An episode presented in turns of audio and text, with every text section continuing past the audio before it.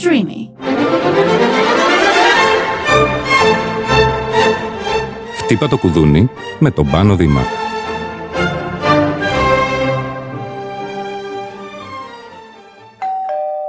Γεια σας. Σήμερα θα μιλήσουμε για ένα θέμα που απασχολεί πάρα πολλά κορίτσια της ε, πιο όριμης ηλικίας. Έλενα, γεια σου.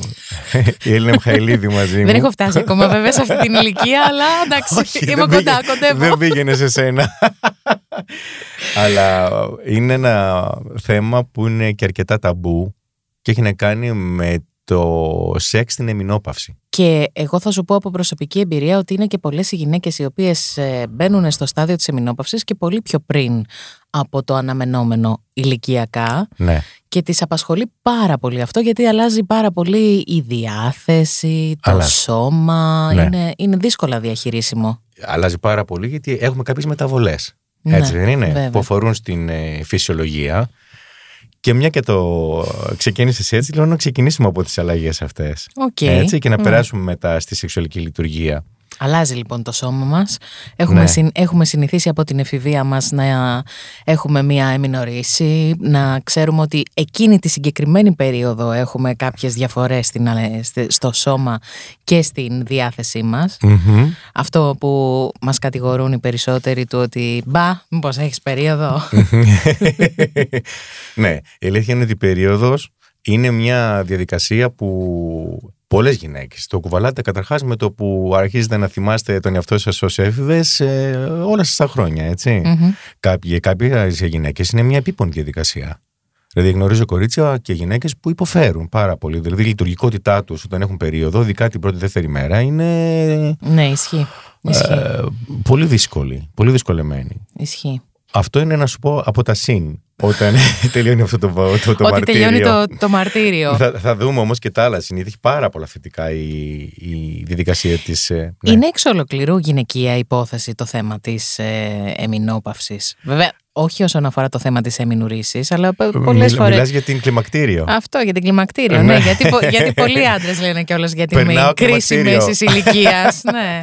Ναι. Είναι ένα πολύ ωραίο ερώτημα αυτό. Ε, μου το ρωτάνε πολλοί άνθρωποι, πολλοί άντρες ε, ή και γυναίκες. Ο άντρας μου περνάει κλιμακτήριο. ή είμαι στην κλιμακτήριο, μου λένε μερικοί, έτσι, συνομήλικοι. ναι.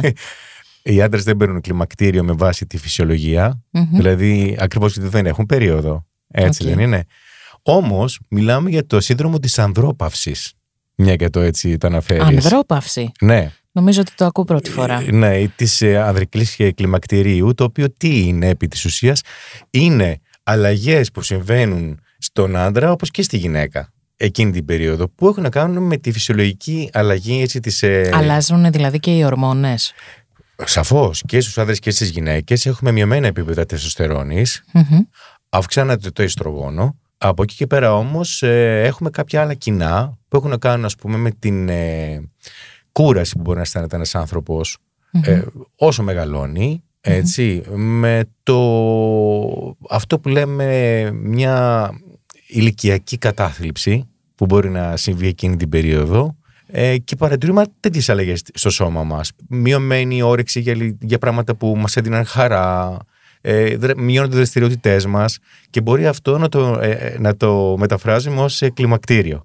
Έτσι, αλλά είναι πραγματικές αλλαγές. Όντως έχουμε και ορμονικές αλλαγές, αλλά φυσικά δεν έχουμε εμεινόπαυση. Μάλιστα. Άρα δεν μπορούμε να μιλήσουμε για κλιμακτήριο. Μιλάμε για ένα σύνδρομο το οποίο μοιάζει, Μμμ. έτσι, γιατί όντως έχουμε κάποιες ορμονικές αλλαγές και οι άντρες, εννοείται. Δεν έχετε εξάψεις όμως. Όχι, δεν έχουμε εξάψεις. Γιατί τα κορίτσια που περνάνε αυτή την περίοδο με τις, εξ, με τις εξάψεις υποφέρουν. Δεν παίρνουν όλα τα Ναι. κορίτσια.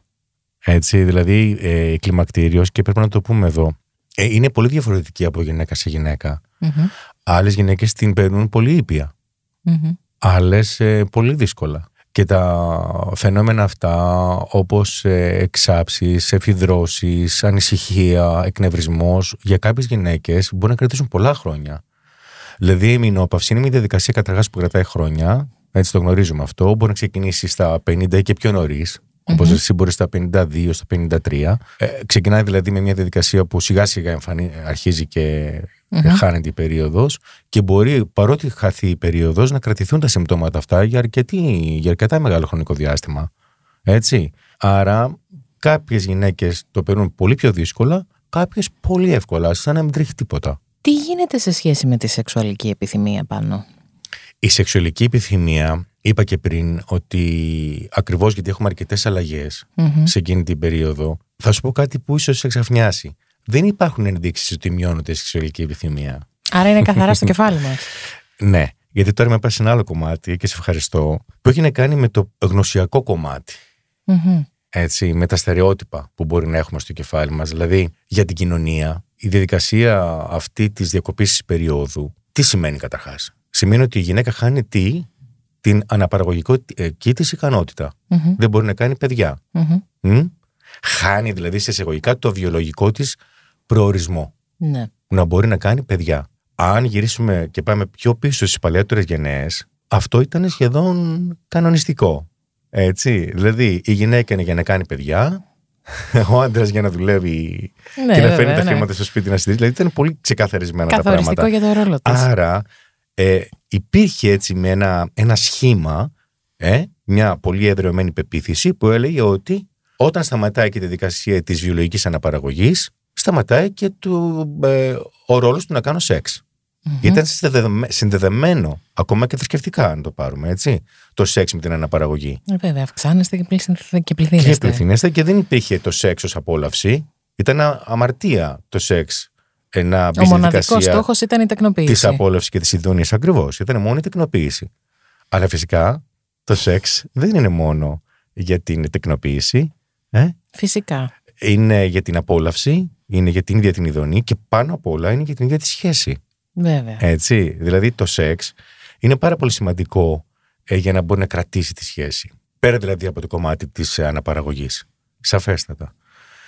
Έτσι λοιπόν πολλές γυναίκες, ε, παρότι όντως δεν παρατηρείται μείωση της σεξουαλικής επιθυμίας, έχουν αυτό το στερεότυπο με το οποίο πρέπει να έρθουν σε μια συζήτηση Μμμ. με αυτό το στερεότυπο. Δηλαδή, τώρα εγώ δεν μπορώ να κάνω παιδιά. Άρα το σεξ είναι κάτι το οποίο το χρειάζομαι, το θέλω. Και εδώ χρειάζεται να δούμε, εξετάζεται κάθε φορά, έτσι, είναι πολύ εξατομικευμένο. Έχει να κάνει με το σεξουαλικό προφίλ της γυναίκας στην προηγούμενη ηλικία της. Ποια ήταν η σχέση της με το σεξ; Ε, βέβαια. Ναι. Έτσι; Σίγουρα. Ήταν κάτι απολαυστικό; Ήταν κάτι που τα αναζητούσε για να μπορεί να έρθει πιο κοντά με τον σύντροφό της ή για να απολαύσει η ίδια αυτή την τόσο υπέροχη διαδικασία; Οπότε όλα αυτά συναντώνται εκείνη την περίοδο της εμεινόπαυση. Όπως επίσης έχουμε και αλλαγές στο σώμα, Έλενα. Λέει το, οι γυναίκες πολλές φορές παραπονιούνται και λένε Ε, τώρα εγώ με αυτό το σώμα πώς να το δείξω; Το Πώς να οποίο, κάνω; το οποίο είναι εξ ολοκλήρου και πάλι θέμα που πρέπει να το δουλέψουμε με, με εμάς, έτσι. Ε, ναι. Ε, όπως έλεγε και η, η Μαλβίνα Ικάρη, λέει στα 18 είναι όμορφος και ο διάβολος. δηλαδή, ε, στα 18 δεν κάνεις κάτι για να είσαι όμορφος, είσαι έτσι κι αλλιώς.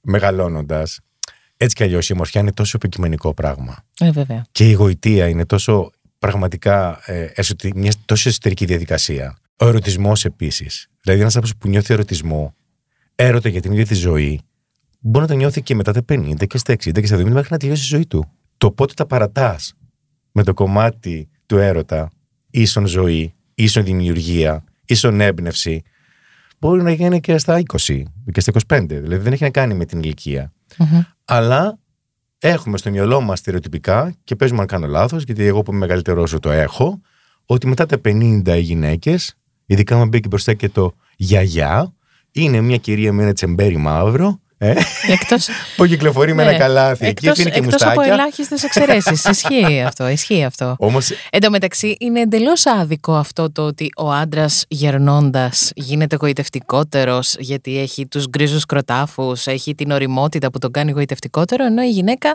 καθώς μεγαλώνει, γίνεται σίγουρα λιγότερο θελκτική. Έτσι είναι το, ο- το, το στερεοτυπικό. δεν συμφωνώ καθόλου. Ε, Κανείς δεν συμφωνεί, απλά όχι, λέμε τώρα για πραγματικά, το. ο- Για Δεν το... συμφωνώ καθόλου και είναι καθαρά αυτό ένα στερεότυπο κοινωνικό ε, και ειδικά των μεσογειακών χωρών. Πρέπει να σου πω, ως ανθρωπολόγος, ότι υπάρχουν πολλές φυλές όπου η γυναίκα μετά την εμεινόπαυση έχει τον ρόλο του να εκπαιδεύσει σεξουαλικά τους νέους της κοινότητας. Μήπως να κλείσουμε εισιτήρια, Έλενα; Τώρα έτσι εδώ πέρα που είναι και γιορτές. Όχι, ξέρεις τι μου ήρθε στο μυαλό. αυτό που κυκλοφορεί τα τελευταία χρόνια με τα cougars. ναι, ναι. Εντάξει. Ε, ε, ε, κοίταξε. Καλά, υπάρχουν γούστα Πολύ- και γούστα. Πολύ καλό μου φαίνεται πάντως. εξαιρετικό. σαν, σαν νοοτροπία νομίζω ότι θα πρέπει να το υιοθετήσουν και οι πιο μεσογειακές χώρες. Μ, Και γιατί αυτό μπορεί να συμβαίνει; Μια γυναίκα η οποία είναι πια σε μια ηλικία όρημη, στα 50, είναι μια γυναίκα που ξέρει τι σημαίνει σεξ. Ξέρει το σώμα της. Ξέρει τι θέλει. Πώς το θέλει. Το έχει απολαύσει ήδη αρκετές Έχει φορές. απενοχοποιηθεί θεωρώ περισσότερο. Τώρα πάμε στο καλό σενάριο, έτσι. Ναι. Αυτό που θέλουμε να ακούμε. Ναι, έχει απενεχοποιηθεί, έχει απολαύσει το σεξ, γνωρίζει, όπως είπαμε, το σώμα της, γνωρίζει τον οργασμό της. Δεν είναι τυχαίο που οι γυναίκες μετά την εμεινόπαυση έρχονται πιο γρήγορα στο οργασμό. Ε, ο οργασμός, να κάνω μια παρένθεση, είναι ένα θέμα που θα μας απασχολήσει ο γυναικείος, ειδικά σε ένα podcast, έτσι. Λοιπόν, οπότε όλα αυτά είναι τελείως στερεοτυπικά και για να πούμε για, τη- για το σώμα της γυναίκας που αλλάζει, για να μην το αφήσουμε έτσι, ότι μια γυναίκα η οποία έχει κάνει παιδιά, έχει ένα σωματάκι έτσι με καμπύλες, με λίγα κιλάκια, δεν σημαίνει ότι δεν είναι όμορφη. Ε, Δεν είναι ελκυστική. Η ομορφιά είναι, είπαμε, στο, στα μάτια του αυτού που κοιτάει Ε, και στο πώς νιώθουμε μέσα μας. Ε, για μένα, ο άνθρωπος ο οποίος είναι όμορφος, είναι όμορφος πάντα. Και η ομορφιά είναι καθαρά μια διαδικασία, θα μου πεις χαρακτηριστικών, ναι, αλλά καθαρά θέληση για τη ζωή. Και κάνω πάντα ένα διαχωρισμό, Έλληνα, θα σου το πω τώρα έτσι εδώ, μεταξύ του όμορφου και του ωραίου. Μμμ. Να σου πω τη διαφορά. Για πες. Λοιπόν, το ωραίος είναι μια καταστασιακή φάση. Λες, σήμερα είσαι πολύ ωραίος. Μμμ. Φόρεσες σειρά ρούχα, βάφτηκες όμορφα, ωραία και δείχνεις ωραίος. Αλλά τι όμορφος που είσαι. Ε, Μμμ. τον κοιτάς στα μάτια την άλλη και λες: Τι όμορφος που είσαι, τι όμορφη που είσαι. Που έχει να κάνει με αυτό που βγαίνει από μέσα. από τον Εννοείται άνθρωπο. έχει να κάνει με αυτό που βγαίνει. Προσφέρει ομορφιά. Άρα ερωτισμό. Άρα για δες το λίγο. λοιπόν, ε, οπότε λοιπόν μια και μιλάμε για τις αλλαγές στη φυσιολογία, να πούμε και, στην, ε, και στο σώμα, να πούμε ότι υπάρχουν κάποιες δυσκολίες κατά την περίοδο της εμεινόπαυσης. Μία από αυτές είναι το ότι οι γυναίκες στην εμεινόπαυση ε, αντιμετωπίζουν την ε, δυσκολία της εφήγρα- εφήγρασης του κόλπου. Μμμ. Έτσι, και ο κολπικός ε, σωλήνας χάνει αρκετά από την ελαστικότητά του. Μμμ. Μπορούμε να παρατηρήσουμε δηλαδή φαινόμενα δυσπαρεύνοιας, πόνου δηλαδή κατά την ενδοκολπική σεξουαλική διαδικασία, κατά τη δίσδυση δηλαδή, Μμμ. ή στα εξωτερικά γενετικά όργανα, που ονομάζεται κολεοσπασμός. Αυτά όμως είναι παροδικά και μπορούμε να τα βοηθήσουμε και την εφήγρανση και αυτά με Νομίζω ότι διάφορους υπάρχουν τρόπους. ειδικά σκευάσματα στην αγορά που μπορούν Φυσικά. να εξυπηρετήσουν. Εννοείται μπορούν. Οπότε σιγά σιγά εξοικειώνεται η γυναίκα με αυτό. Οπότε αυτό το κομμάτι της εφήγρανσης μπορεί να το λύσει. Δεν είναι κάτι το οποίο δεν λύνεται. Τώρα, κάποιες γυναίκες βέβαια μπορεί να έχουν και ένα ιστορικό που, ιατρικό το οποίο τις έχει τραυματίσει. Μμμ. Μπορεί να έχουν κάνει επεμβάσεις. Μμμ. Έτσι, στον τράχυλο, ε, στη μήτρα, ε, σ- στα στήθη τους. Μμμ. Οπότε έρχονται να συναντηθούν ξανά με τον ερωτισμό τους σε διάφορες φάσεις της ζωής τους, αναλόγως πότε έγινε αυτό το γεγονός ή τα γεγονότα. Ή μεσουμονού, σεξουαλικώ μεταδεδομένα νοσήματα, που μπορούν να προκάλεσαν, ξέρω εγώ, ε, δυσμορφίε και να πρέπει να κάνουν επεμβάσεις κτλ. Οπότε για κάποιες γυναίκες λένε, Ε, τώρα που και στην εμεινόπαυση, άσε με, δεν θέλω ρε παιδί μου να τα ξαναζήσω αυτά. Ναι, καταλαβαίνω. Και να πούμε εδώ ότι το σεξ είναι μια διαδικασία που άμα το αφήσεις, σε αφήνει ο εγκέφαλος, επειδή μιλάγαμε για την επιθυμία, όταν κάτι δεν δουλεύεται, σταματάει και να το ζητάει. Μμμ. Έτσι. Άρα μόνο αυτό μπορούμε να πούμε για την αν υπάρχει μια μένη επιθυμία. Είναι κα- καθαρά εξατομικευμένη και έχει να κάνει καθαρά με το πόσο η ίδια η γυναίκα της αρέσει ή όχι αυτή τη διαδικασία, την απολαμβάνει. Μμμ. Ναι. Επίσης, παρουσιάζεται και προβλήματα και στο πιελικό έδαφος. Μμμ. Από μυοσκελετικά θέματα ή από γένες που μπορεί να έχουν κάνει, όπως είπαμε πριν, από επεμβάσεις. Και άλλα πράγματα τα οποία μπορούν να συμβαίνουν στη ζωή μιας γυναίκας που είναι σε εκείνη την ηλικία, που αφορούν στο ε, ιατρικό ιστορικό του και τους ζεύγους. Μμμ. Καταρχάς, μπορεί να έχει χάσει τον σύντροφό της. Οπότε, ένα μεγάλο θέμα είναι αυτό. Ένα άλλο κομμάτι είναι το ότι μπορεί η ίδια να έχει να βιώνει, ας πούμε, κατάθλιψη για άλλους λόγους. Μμμ. Έτσι. Ε, μπορεί να Ναι, περνάει... γιατί συμπέφτει χρονικά και με την περίοδο που ενδεχομένως να βγαίνει σε Παρουσιάζονται- σύνταξη, ας πούμε. Που Ακριβώς. επίσης είναι ένα δύσκολο διάστημα για όλους μας. Θα σου πω, αυτό έχει, ένα, έχει υπέρ. Δεν έχει φίλο έχει αυτό. κατά, έχει και υπέρ όμως. Έτσι και θέλω να τα δούμε αυτά, γιατί είναι πολύ σημαντικά το πώς μπορεί να δει κάποιος την, ε, την, ε, το ότι βγαίνει στη σύνταξη. Μμμ. Έτσι, γιατί φέρνει και πολλά καλά. Έχει να κάνει πάλι με τον άνθρωπο. Δηλαδή, τι μπορώ να κάνω με τον ελεύθερο χρόνο μου και πώς μπορώ να τον αξιοποιήσω. Αλλά αυτό το οποίο παρουσιάζουμε έτσι για να φύγουμε από αυτά και να μπούμε στα πολύ ωραία που φέρνει το σεξ στην εμινόπαυση, μάλλον η εμινόπαυση και στο σεξ, έχει να κάνει με αυτό το ότι ε, εκείνη την περίοδο συνήθως αν έχεις παιδιά μπορεί να έχουν παντρευτεί, να έχουν φύγει από το σπίτι, οπότε περνάμε και το σύνδρομο της έδρε φωλιάς. Έτσι, όπου συναντιέσαι με τον άνθρωπό σου και λες τώρα Γεια σας, καλά είστε. Α ξαναβρεθούμε. Πώς σας λένε; να ξαναγνωριστούμε. Ναι. ναι, είναι μια ευκαιρία ναι. να ξανασυναντηθείς με τον άνθρωπό σου και να σχεδιάσετε εκ νέου τη ζωή σας. Είναι μια νέα αρχή, Έλενα. Είναι μια νέα αρχή. Έτσι λοιπόν, η περίοδος του 50 plus είναι μια νέα αρχή. Μπορεί να είναι μια νέα αρχή. Και μπορεί να είναι μια απολαυστική αρχή. Ε, ε, και σεξουαλικά. Οκ. Και γιατί το λέω αυτό; Όπως είπες πριν, ολόσωστα, οι γυναίκες γλιτώνουν καταρχάς από την περίοδο. Τι σημαίνει αυτό πρακτικά, Πόνος κάθε μήνα. τι άλλο; Ε, αιμορραγία κάθε μήνα. Ναι, Κακή διάθεση. ναι, εναλλαγές η διάθεση. Εναλλαγές φοβερές. Πάνω κάτω. Κατακράτηση υγρών. Κατακράτηση υγρών, φουσκώματα κτλ. ναι. Αλλά και τι άλλο πρακτικά για το σεξ μπορεί να σημαίνει αυτό; Περισσότερες μέρες διαθεσιμότητας. Μπράβο, Ελένα, εξαιρετικά. Αλλά και ένα πολύ βασικό είναι ότι δεν υπάρχει ο φόβος της Εγκυμοσύνης. εγκυμοσύνης. Άρα μπορείς να κάνεις σεξ απροφύλακτα με τον σύντροφό σου. Έτσι δεν είναι; Όταν έχεις σταθερό σύντροφο δηλαδή, μπορείς να κάνεις σεξ απροφύλακτα, χωρίς υπερφυλακτικά, χωρίς αντισυλληπτικά, χωρίς να έχει καμία έγνοια. Πολύ, Υπέροχο. πο- πολύ πιο ξένιαστο. Τέλειο. Βέβαια, βέβαια, ναι. Να λοιπόν ένα πάρα πολύ μεγάλο καλό της ε, ηλικίας αυτής και της αλλαγής αυτής. Τι άλλο έχει επιπλέον σε εκείνη την περίοδο; Καταρχάς, έχεις απελευθερωθεί από την κούραση του μεγαλώματος των παιδιών. Δεν έχεις τα παιδάκια σου μικρά τώρα ώστε να νοιάζεσαι αν θα διαβάσουν, πότε θα φάνε, να σηκωθείς το πρωί, να τα πας σχολείο, να σου ξυπνάνε μες στη νύχτα. να μαγειρέψεις, να καθαρίσει. μαγειρέψεις, να το καθαρί- πλυντήριο, το Τίποτα. μπάνιο. Έχεις να φροντίσεις τον εαυτό σου, άντε το πολύ και τον σύντροφό σου, αν μένετε μαζί, ας πούμε. Μμμ, Έτσι. μμμ.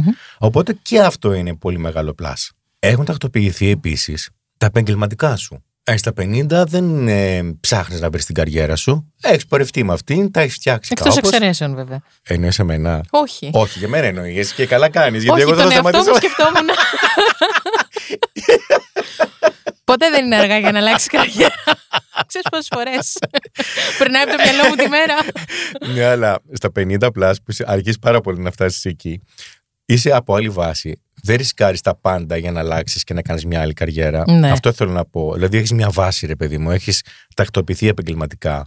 Έχεις κατασταλάξει, ναι. Έχεις κατασταλάξει. Οπότε κάνεις πράγματα επιπλέον. Μμμ. Για να σου φέρουν χαρά, που έχουν δημιουργία, έχουν φαντασία, έρωτα. Δηλαδή είναι πολύ σημαντικό πράγμα. Οπότε έχει φύγει και αυτό το κομμάτι της κοινωνικής και οικονομικής ανέλυξης που λέμε. Μμμ. Πώς εξελιχθείς. Μμμ. Έχεις πάρα πολύ χρόνο με τον σύντροφό σου. Να κάνεις ταξίδια, εκδρομές, να συναντηθείς με φίλους σου, συνομήλικους ή και με μικρότερους. Μμμ. Από το να παίζετε παιχνίδια που το κάνουν κάποιοι και είναι λατρεμένο αυτό, από το να κάνετε εκδρομές. Έτσι δεν είναι. Διαφυγές. Αν, πολλές διαφυγές. Μμμ. Μμμ. Χόμπις. Πάρα πολλά χόμπις. Τι άλλο έχει σταματήσει, έχει σταματήσει το φαινόμενο της ζήλιας που μπορεί να έχει ο σύντροφος να τσεκάρει το κινητό σου, να του τσεκάρεις το κινητό. Τώρα ξέρεις, μετά τα 50 δεν δίνουμε σημασία σε αυτά τα πράγματα. δεν έχουμε και πολλούς ανταγωνιστές. Ανάλογα τι πατήματα σου δίνει ο σύντροφος, θα πω εγώ. Κοίτα, άμα είναι ένα trigger το οποίο γουστάρουμε και μας φέρνει κοντά, μια χαρά, δεν έχω θέμα. Εντάξει. Αλλά και αυτό το έχουμε βρει. Νομίζω ότι στα μετά τα 50 έχουμε βάλει κάτω, Έλενα, αν θέλεις και αυτό που λέει ότι με τον σύντροφό μας τα έχουμε βάλει όλα στο κρεβάτι κάτω και τα συζητάμε. Μμμ. Φαντασιώσεις. Δηλαδή μέχρι τότε για να έχουμε μια καλή σεξουαλική ζωή, ε, έχουμε αυτοαποκαλυφθεί. Έχουμε πει στον άλλον τι μας αρέσει. Μμμ. Το έχουμε κάνει πράξη, το έχουμε δοκιμάσει. Μμμ. Μμμ. Γι' αυτό έλεγα στην αρχή ότι ξέρουμε τι θέλουμε και, και πώς το θέλουμε. Η αλήθεια είναι ότι είναι μια περίοδος που λογικά πρέπει να έχεις κατασταλάξει, πρέπει να έχεις, κα- έχεις κάνει τις ε, δοκιμές σου και είσαι πιο συνειδητοποιημένος για το τι θες και τι όχι. Ακριβώς.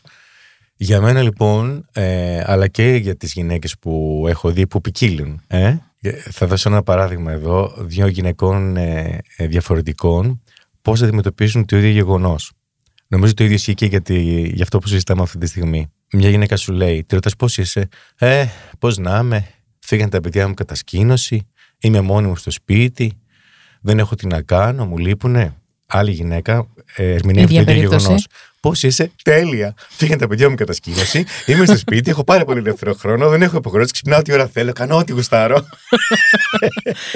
Είναι οι διαφορετικές οπτικές. Ακριβώς. Ισχύει. Άρα βλέπουμε λοιπόν πόσο εξατομικευμένο είναι αυτό, αρκεί να πούμε αυτό, να μπορούμε να απελευθερωθούμε από τα στερεότυπα που τα θίξαμε στην αρχή, που είναι κι άλλα πολλά, για το πώς θέλουν τη γυναίκα μετά τα 50. Μμμ. Αυτή την ιεροποίηση που θέλουμε να έχει η γυναίκα μετά τα 50, να ησυχάσει πια αυτό το θεριό που λέγεται σεξουαλική αναζήτηση. Μμμ. Ε, Μμμ. που ήταν πάντα η απειλή για το τι θα γίνει με την τιμή της οικογένειας μες στο σπίτι. Ε, και ε, τα γνωρίζουμε αυτά. Ε, Στην Ελλάδα ζούμε άλλωστε. Και να μπορέσουμε να διακρίνουμε όλα αυτά τα θετικά που μπορεί να φέρει και να τα βάλουμε κάτω στο τραπέζι με τον σύντροφό μας. Και μόνες μας αν είμαστε. Ε, Μμμ, Με μμμ. σύντροφο που θα βρούμε, γιατί μπορούμε να βρούμε. Να αγαπάμε πολύ τον εαυτό μας και το σώμα μας.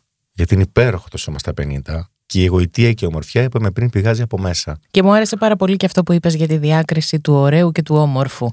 Ε, ναι. Είναι, είναι πολύ Δεν είναι όμορφο. ωραίο. Είναι πολύ όμορφο. Σε ευχαριστώ πάρα πολύ. και εσύ είσαι πολύ όμορφη. Εγώ ευχαριστώ. Ευχαριστώ πολύ, Ελένα. και εγώ σε ευχαριστώ πάνω.